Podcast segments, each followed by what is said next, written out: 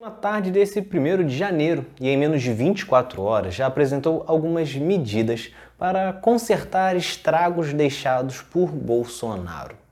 Uma das principais medidas foi a assinatura da medida provisória que recria o Bolsa Família, no valor de 600 reais mensais, com um adicional de R$ 150 por filho até 6 anos de idade.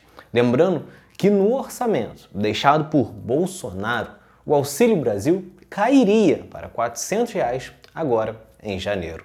Outra medida provisória prorrogou a desoneração dos combustíveis por mais 60 dias.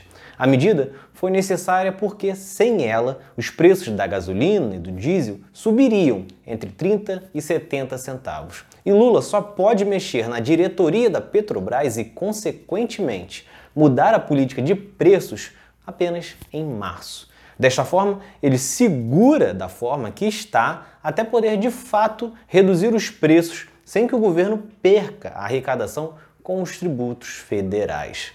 Outra medida importante foi a respeito das armas. Lula assinou um decreto que inicia o processo de reestruturação da política de controle de armas no país.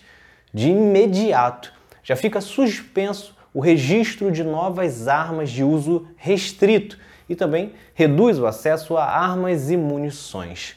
O decreto ainda condiciona a autorização de porte de arma à comprovação da necessidade. Atualmente, bastava uma simples declaração. Sobre o meio ambiente, Lula assinou um decreto contra o desmatamento, recuperando o papel do IBAMA. Restabeleceu também o Fundo da Amazônia para combater o crime ambiental na Amazônia. E por conta desta decisão, a Alemanha liberou 35 milhões de euros para o Brasil. Além disso, Lula revogou a medida do governo anterior que incentivava o garimpo ilegal na Amazônia, em terras indígenas e em áreas de proteção ambiental.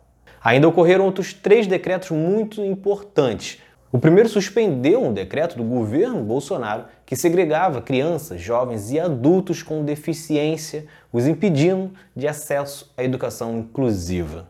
O segundo retira Petrobras, Correios e a empresa Brasil de Comunicação e, entre outras, da lista do processo de desestatização. E, por fim, determinou que a Controladoria Geral da União reavalie os sigilos de 100 anos de Bolsonaro, o que pode fazer com que se tornem públicos nos próximos 30 dias. Lula ainda teve reunião com o rei Felipe VI da Espanha, os presidentes da Argentina, Colômbia, Chile, Portugal, Equador, o vice-presidente da China, entre outros representantes nesta segunda-feira.